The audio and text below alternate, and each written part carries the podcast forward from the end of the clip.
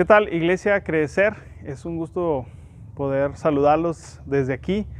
Ya han pasado bastantes domingos sin verlos.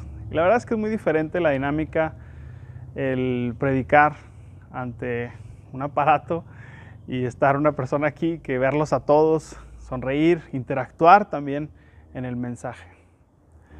Son momentos diferentes, son momentos donde estamos aprendiendo todos y tenemos un Dios tan dinámico que aún en medio de esta situación nos damos cuenta que Él está presente, nos da ideas para estar con la familia, con los hijos, con los amigos. De alguna manera extrañamos los abrazos, estar ahí juntos, comer juntos. Pero esto nos va a ayudar a valorar muchas cosas. Lo importante es que la presencia de Dios está ahí contigo, está a una oración de distancia. Y en cualquier momento que tú quieras agarrar tu, tu Biblia o a través de un celular, pues puedes leer las escrituras y escuchar la voz de Dios. También puedes orar y esos son alimentos que Dios nos permite tener. Y hoy vamos a reflexionar en un pasaje que me gusta mucho, pero antes de predicar y dar este mensaje, quiero orar. Quiero orar por ti y quiero que ahí en tu lugar puedas cerrar tus ojos, relajarte, respirar y poder atender la palabra que Dios tiene para el día de hoy, para nosotros.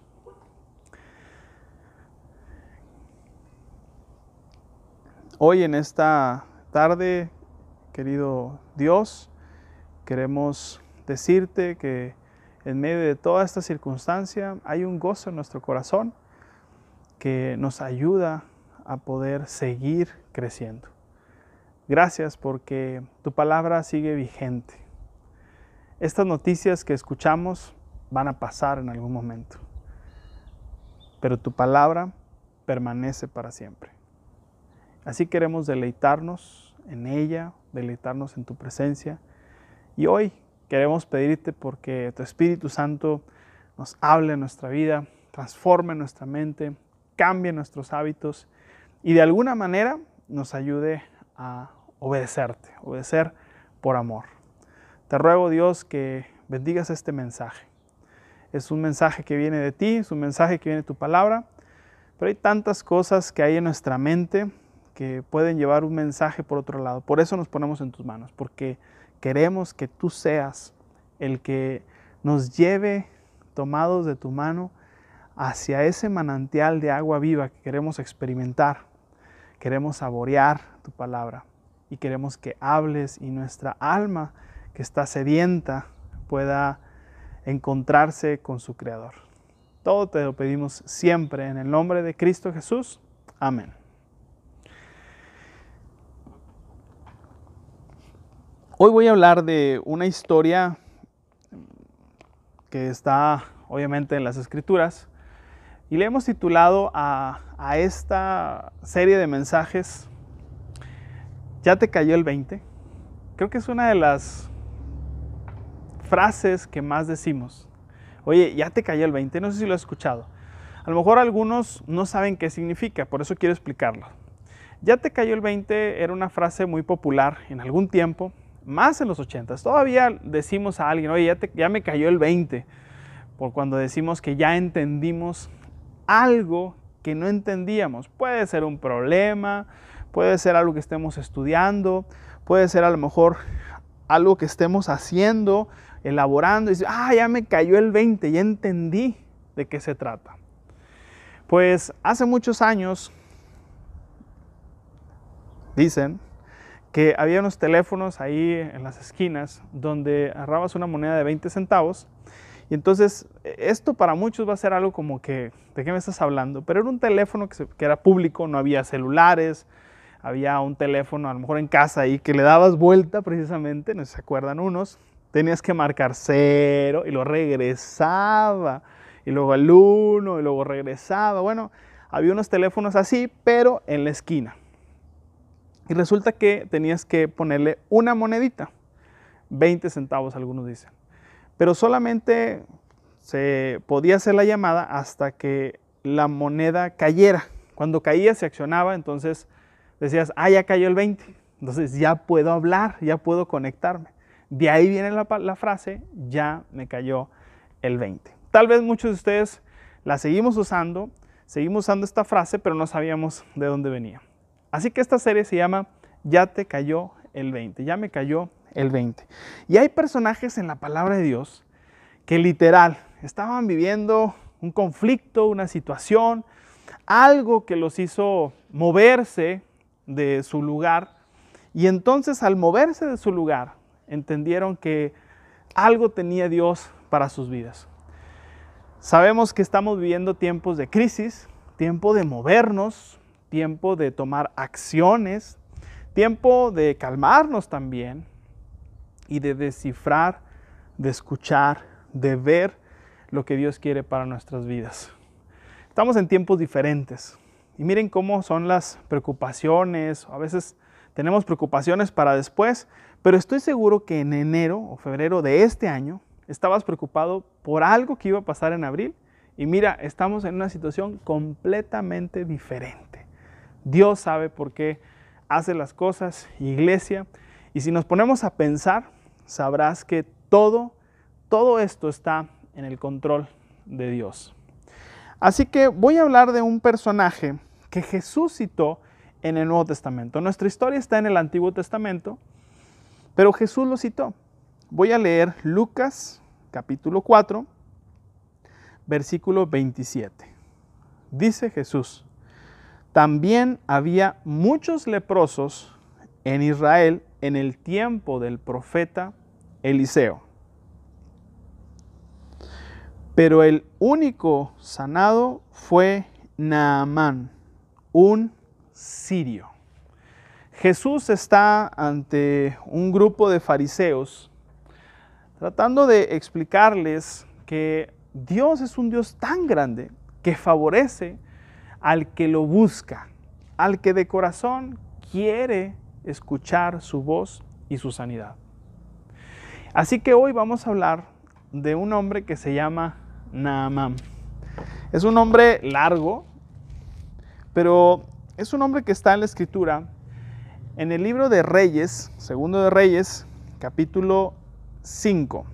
Y voy a leer del 1 al 15. No ahorita, vamos a ir desarrollándolo poco a poco. Vamos a ir saboreando esta historia y viendo qué es lo que Dios nos quiere decir, que lo que el Espíritu Santo quiere trabajar con nuestras vidas.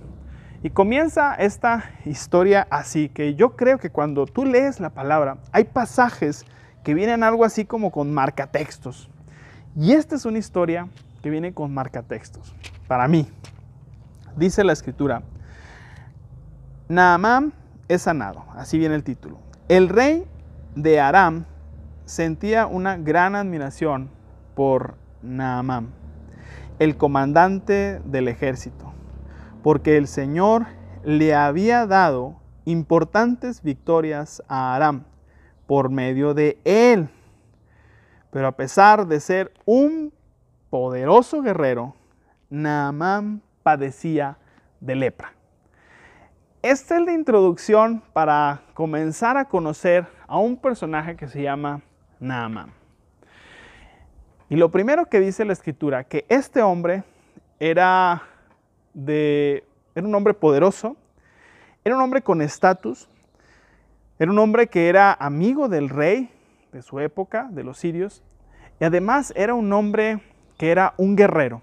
tenía muchas características muy buenas. Naamán era guerrero, poderoso, tenía un estatus social, todos lo conocían, era famoso por sus batallas pero no solamente por sus batallas, sino por sus triunfos. Pero, dice la escritura, pero Naamán tenía un problema, que era leproso. Ahora, la lepra es un problema de la piel. En aquella época, esta lepra que tenía Naamán no es la lepra que vemos en el Nuevo Testamento. ¿Por qué decimos esto? Porque era una lepra que tenía un problema con la piel, pero que podía convivir con otros. Los leprosos, una cierta lepra, no se podía convivir con la gente, pero esta lepra era un problema de la piel, era un problema que él tenía, en su piel, pero podía seguir conviviendo de manera normal con las personas que lo rodeaban. Pero, o sea, Naamán tenía muchas cosas buenas, pero tenía un pero. Y no sé si tú has, alguna vez has tenido un problema en la piel, en la cara, donde te sientes incómodo. O sea, Naamán tenía todas las cosas, pero en su piel tenía un problema. No sé si eres de las personas que eres visual. De esas que ves un grano y te le quedas viendo. O una de esos problemas que tienes en el ojo, las perrillas que le llaman. Y cuando vas con alguien y te sale esa perrilla o ese grano, lo que tratas de hacer es ocultarlo. O tratas de, de como que taparte o hacerte algo ahí para que no se te vea. Pues más no tenía ese problema, sino más bien tenía toda la cara, toda la piel llena de lepra. Su piel estaba dañada.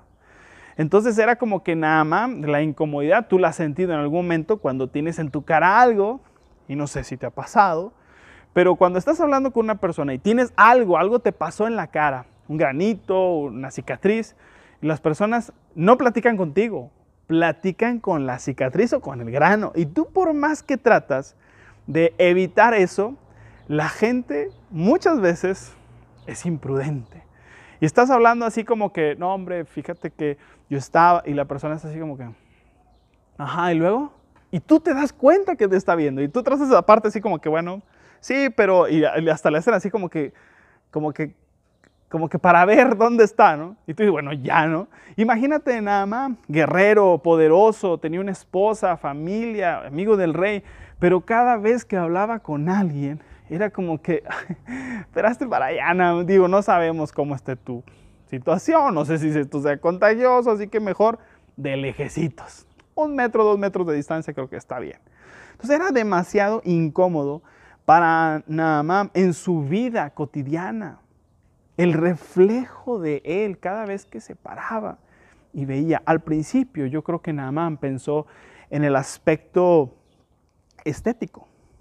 Ah, me salió algo. Ah, está bien. Hay que trabajar con esto, hay que ponerse unas pumaditas, hay que hacer esto. Pero poco a poco se le fue complicando la situación. Hasta que llegó un punto donde su lepra era evidente. Y pasó de algo estético a algo de salud importante. Y Naamán se empezó a asustar. A pesar de que era un guerrero, había ganado, imagínense, había agarrado había ganado batallas, era un hombre fuerte, recio, de decisiones. Se empezaba a desesperar. Yo creo que Naamán estaba tan desesperado que cualquier cosa que le dijeran, hombre, úntate esto. Y ahí va, Naamán. No, hombre, tómate este menjurje que hace, que dice, que todo lo que le decían, él se lo untaba. Te voy a decir por qué. Sigue diciendo el texto. Esta es la presentación de Naamán. En ese tiempo, los saqueadores arameos habían invadido la tierra de Israel. Y entre sus cautivos se encontraba una muchacha a quien habían entregado a la esposa de Naamán como criada. Versículo 3.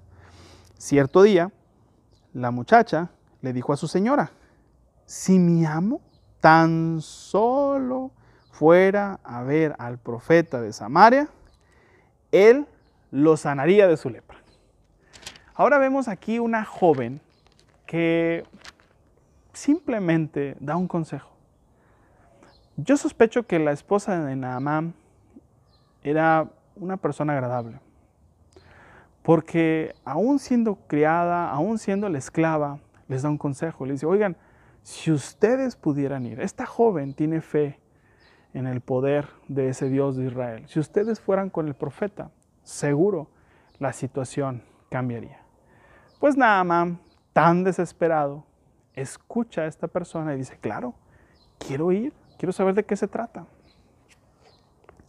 Entonces Naamán le contó al rey, que era su amigo, lo que había dicho la joven israelita.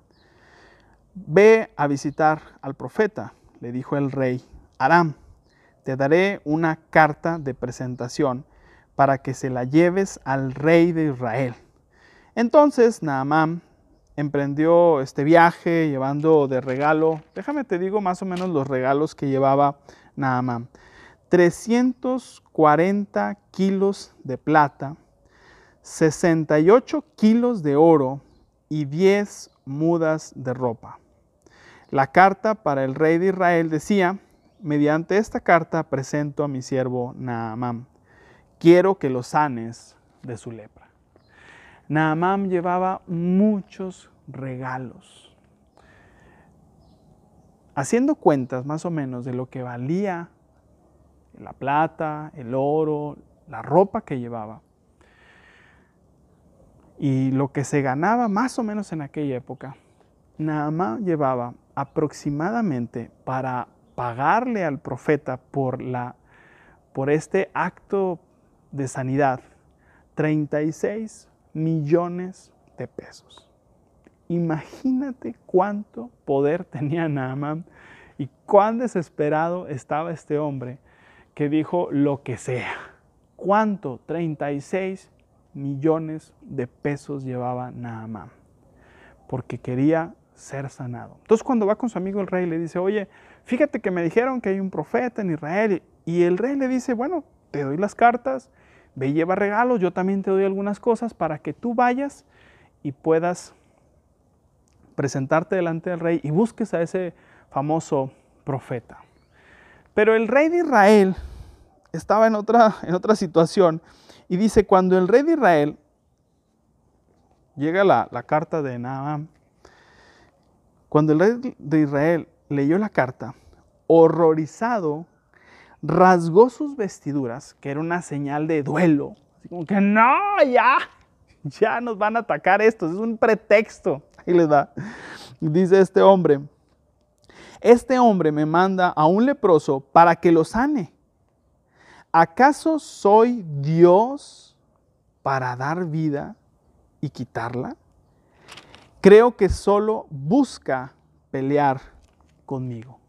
O sea, este hombre cuando llega la carta y le dice el rey, oye, fíjate que quiero que sanes a este hombre, hay un hombre que se llama Eliseo que puede sanar.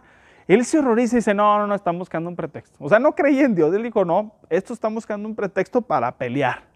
Entonces rasga sus vestiduras, se pone mal, grita y hace todo lo que tiene que hacer. Pero Eliseo se da cuenta, se da cuenta él de que lo están buscando. Y entonces Eliseo le dice, sin embargo, cuando Eliseo, hombre de Dios, supo que el rey de Israel había rasgado sus vestiduras en señal de aflicción, le envió este mensaje. ¿Por qué estás tan angustiado, tan disgustado? Envíame a Naamán, así él sabrá que hay un verdadero profeta en Israel. O a ver, tranquilo. Déjame te explico algo. El rey de Israel no creía en Dios en ese tiempo. No tenían fe. Pero un hombre, un guerrero, viene a buscar un acto de fe en obediencia o en consejo de una esclava. Y el profeta le dice, mándamelo. Él se va a dar cuenta que tenemos un Dios poderoso. Te digo por qué. Segunda de Reyes, voy a buscar, capítulo 1, versículos 2 y 3, dice, cierto día, Ocosías, el nuevo rey, se cayó por la reja de la ventana de una habitación en el piso superior de su palacio en Samaria y quedó gravemente herido. Entonces envió mensajeros al templo de Baal Zebú, dios de Ecrón, para que consultaran, consultaran si iba a recuperarse. Entonces el ángel del Señor le dijo a Elías, quien era de Tisbe, ve y enfrenta a los mensajeros del rey de Samaria y pregúntales, ¿acaso no hay Dios en Israel? O sea, hay un rey que se cae de una ventana, se lastima, y en vez de buscar al Dios de Israel, lo que hace él es buscar a otros dioses. Y manda a Dios al profeta Elías diciendo, oye, pregúntale, ¿acaso no hay Dios en Israel? ¿Por qué estás buscando en otro lado? ¿Por qué estás buscando las cosas que tú no tienes que buscar? ¿Por qué estás buscando en lugares donde no debes de buscar? Buscando ayuda donde no debes. Y tú sabes que hay aquí un Dios de Israel. Así que aquí tenemos esta situación entre, entre la fe de un pueblo que había que había perdido su relación con Dios y un hombre extranjero que viene a pedir ayuda de un profeta. Entonces, sigue diciendo el versículo 9, Naamán fue con sus caballos y carros de guerra y esperó frente a la puerta de la casa de Eliseo. Por fin, Naamán tiene salida y va con Eliseo. No sé, me gusta imaginar las historias bíblicas y contemporalizarlas. Naamán sale, el guerrero, con todo su equipo, con un camión blindado, con su Maserati, va ahí a buscar a Eliseo, al pueblito. Toda la gente se da cuenta que llegó Naamán, el gran poderoso. Y cuando va llegando con sus carruajes, con sus guaruras, con sus guerreros, con su John Wick ahí, así de Pantera negra llegando, pantera negra, así con el chicharito aquí, ¿no? Pantera negra llegando, pantera, repito, pantera negra llegando. Sí, todos, sí, todos llegando ahí. La logística, toda la situación, ahí están. Y van a la casa de Eliseo. Y dice el texto, aquí está, si ustedes quieren leerlo, versículo 10. Pero Eliseo le mandó decir mediante un mensajero. A ver, espérame, antes de pasarme al 10. Está Naamán, llega a la casa de Eliseo y toca la puerta.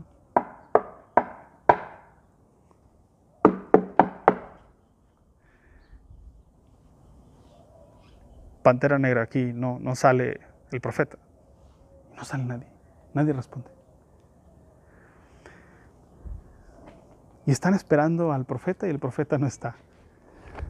Y entonces dice el versículo 10, pero Eliseo le mandó decir mediante un mensajero, y este es el mensaje que le da. O sea, manda una chichincle, manda un estudiante, ve y lávate siete veces en el río Jordán.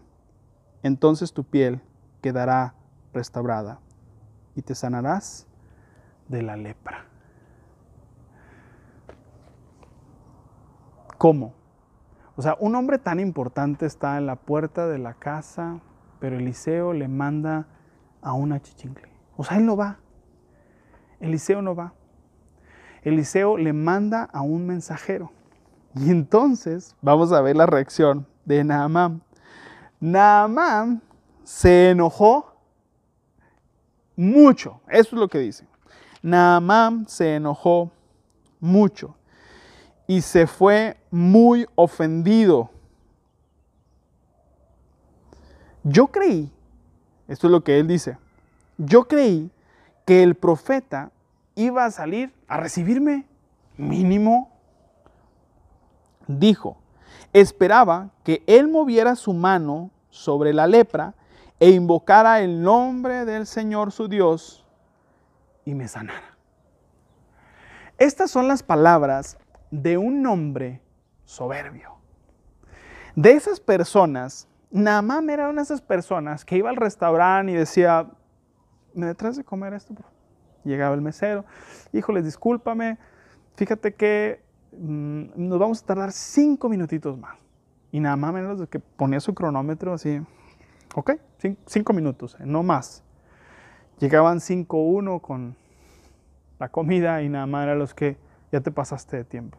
Naamán era, a ver, atiéndeme porque yo soy aquí el guerrero, el que sé, el poderoso. Nada más se había vuelto tan soberbio que quería controlar su, sanidad. A ver, dice nada yo creí que mínimo, mínimo me estuviera esperando aquí con un mariachi, Eliseo, que me estuviera una comidita, que me atendiera bien.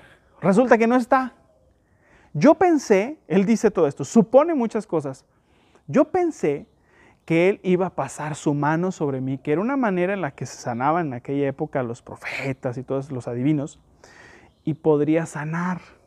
Yo creí, pero todas esas cosas que piensa Naamán es por su deseo de control, es por sus ganas de controlar aún su sanidad.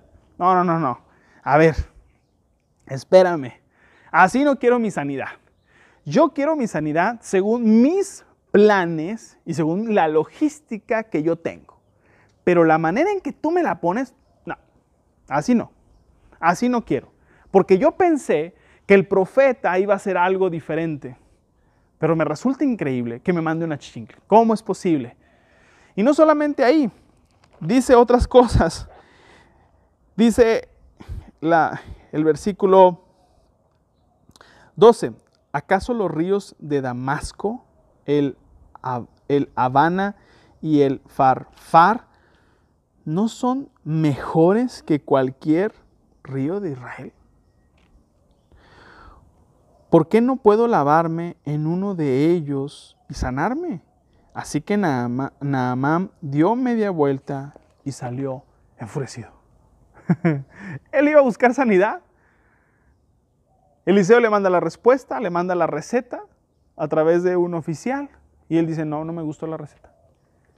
Es que sí tiene algo de lógica, Naamán. O sea, si pensamos bien, si tú vas con un doctor porque estás enfermo te atiende la recepcionista y te dice, hola, bienvenido, ¿cómo está? Mi querido señor Moisés. Y Moisés dice, bien, estoy bien, vengo a buscar al doctor. sí, está bien. Dígame qué tiene. Pues fíjese que me da la garganta, que aquí, corazón, etc. Y la recepcionista dice, ah, no, pues aquí le tengo su receta. Espérame, vengo a buscar al doctor, no vengo a buscarte a ti vengo a buscar a la persona, porque la persona es importante, en este caso para Naamán. Y Naamán estaba enojado por eso. Y en realidad estaba enojado, su enojo era genuino, pero no esperaba eso. Y nosotros en este tiempo nos gusta demasiado controlar las cosas. Nos hemos dado cuenta que estamos fastidiados de que nos dicen una fecha. No, no, no, para el 30 de mayo. para abril o para mayo. ¿no? Del coronavirus. Dice, no, no, no, ya. Pues ¿cómo? Pero nos cuesta tanto trabajo movernos de nuestras situaciones por muchas razones.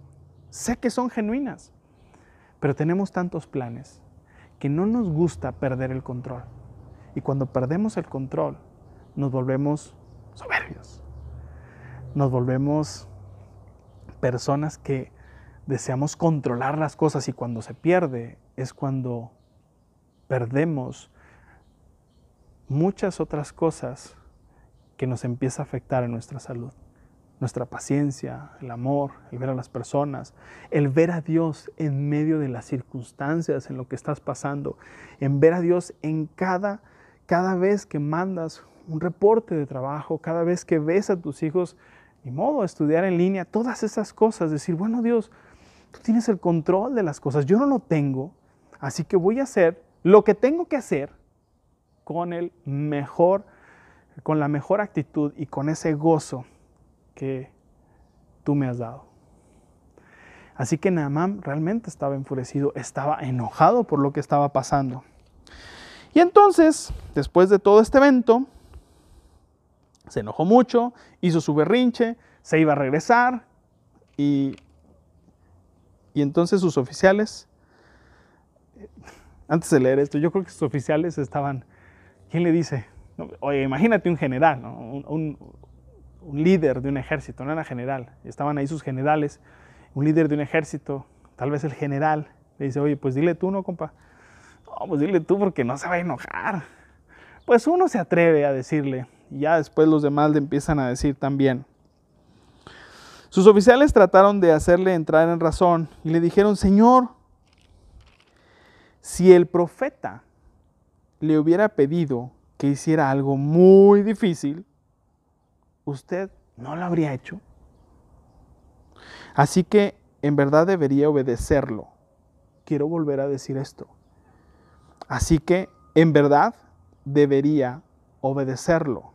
Y sigue diciendo la escritura, cuando sencillamente le dice, ve, lávate y te curarás. Hay dos cosas, dos palabras que me llaman la atención de esta parte de la escritura. Que los oficiales dicen, oye, obedece algo sencillo. Te está pidiendo algo sencillo. ¿Por qué quieres algo pomposo, extraordinario, algo visible? Yo no sé. Pero estos hombres le dicen, oye, te pidió algo sencillo.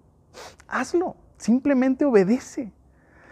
Si le hubiera pedido ir a la Himalaya, al Everest, hubiera ido, poniéndolo en nuestro contexto. Si hubiera pedido que fuera hasta allá, lo hubiera hecho, tiene la capacidad. Le está pidiendo que vaya ahí, al, al Jordán.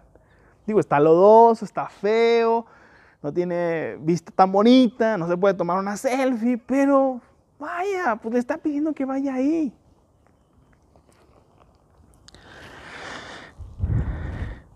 Entonces, Naamán bajó al río Jordán y se sumergió siete veces, tal como el hombre de Dios le había indicado. Naamán llega, llega al lugar. El Jordán dicen que era un lugar no tan bonito, estaba más o menos como unos 60, 64 kilómetros de donde estaban. Se tuvieron que mover. Yo creo que Naamán en el transcurso del viaje iba, otra vez, otra vez tengo que ir, otra vez, hombre.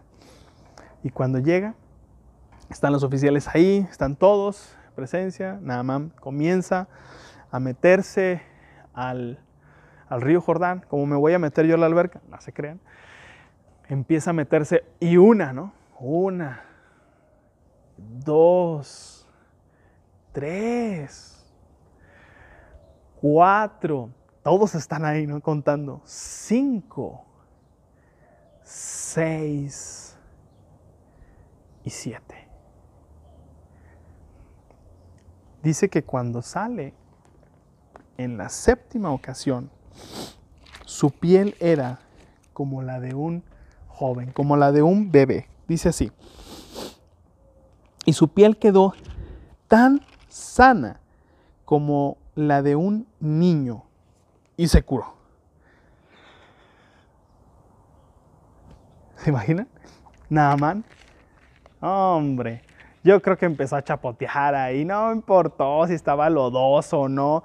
A la séptima vez que se puso y vio sus manos, volteó con sus oficiales y sus oficiales diciendo, ¡Ey, jefe, ya se sanó, ya está bien!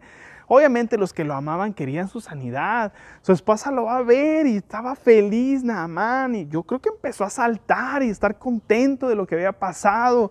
Las lágrimas se le salieron. Yo no sé si empezó a cantar, lo que sea, pero un momento muy gozoso. Y en medio de ese momento de sanidad, Naamán dice, verdaderamente este hombre hizo algo increíble. Después Naamán y todo su grupo regresaron a buscar al hombre de Dios se pararon ante él. Ahora sí estaba ahí Eliseo. ¿no? Y Naamán le dijo, lo voy a leer. Dice,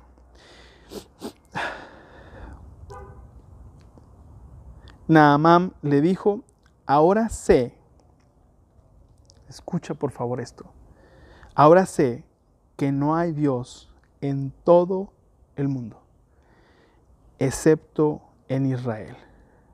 Así que le ruego que acepte un regalo de su siervo.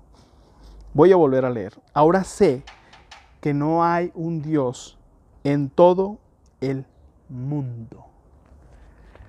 Qué situación, qué pasaje. Ahora sí, por favor, repite conmigo.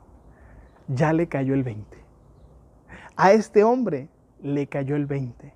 ¿De qué se trataba?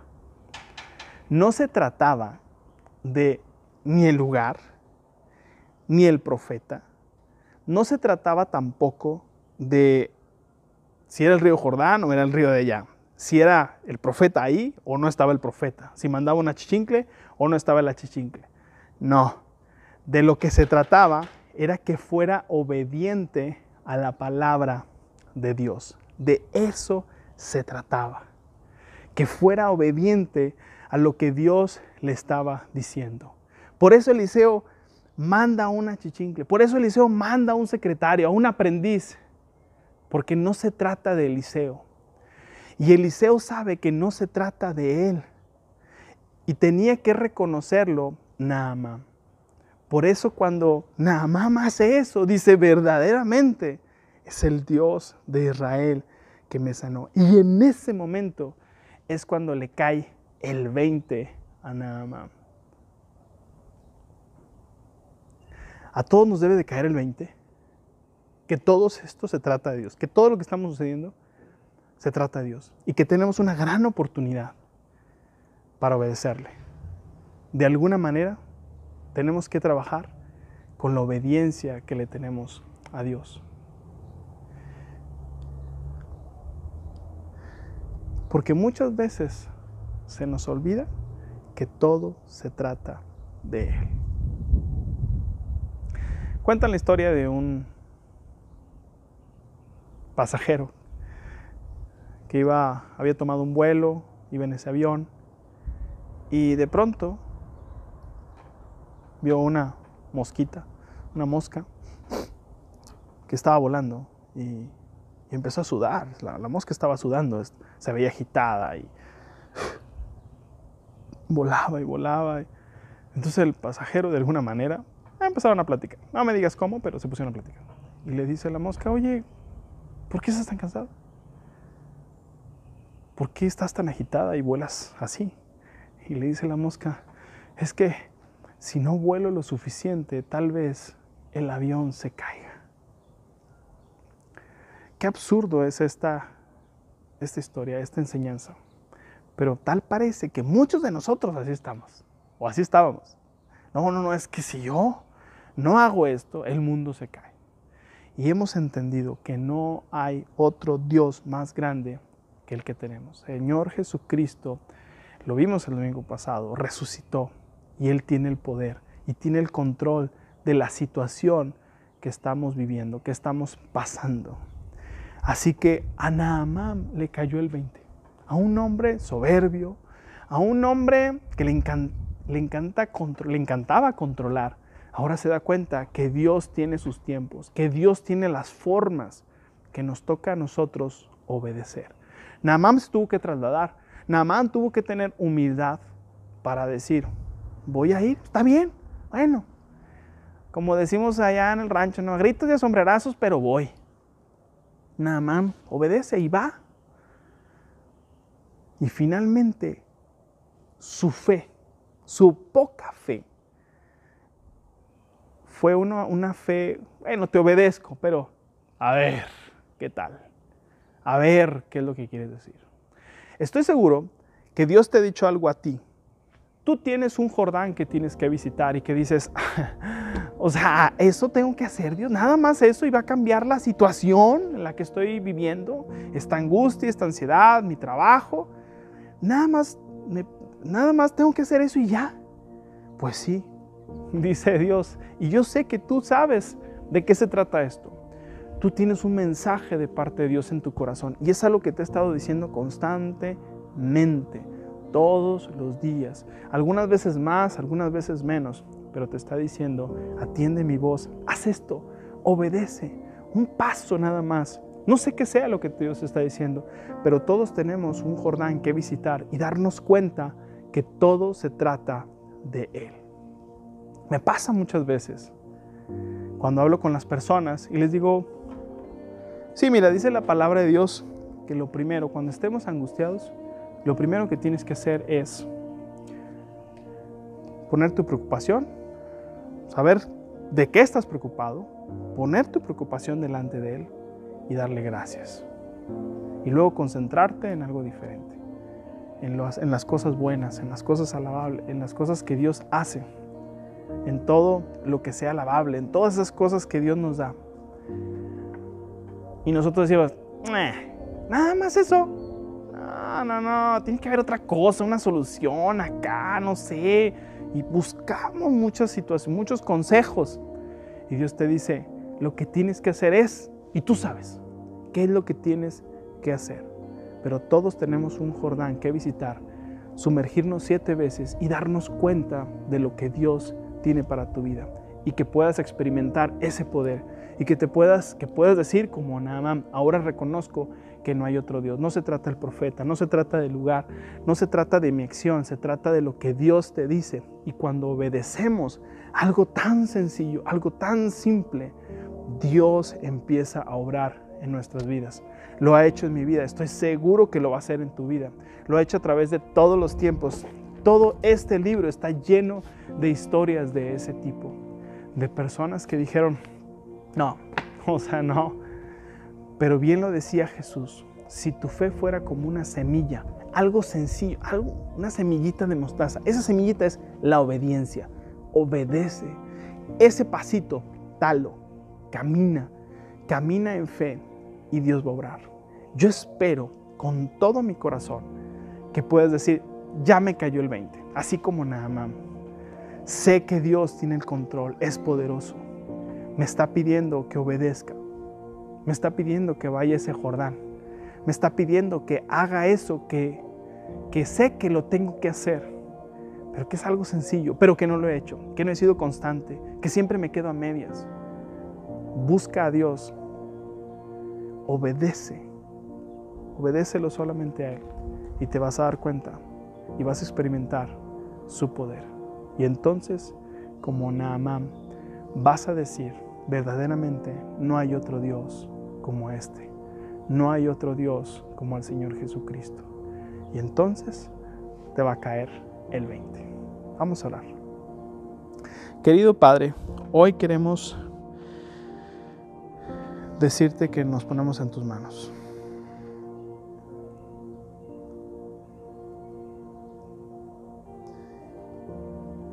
Hay cosas que tenemos que hacer, ajustes en nuestra vida en este tiempo para darnos cuenta de tu poder. Para así como Naaman, un hombre enfermo, un hombre que tenía una enfermedad estética, pero también una enfermedad del alma, lleno de soberbia, de expectativas, de control, de soberbia,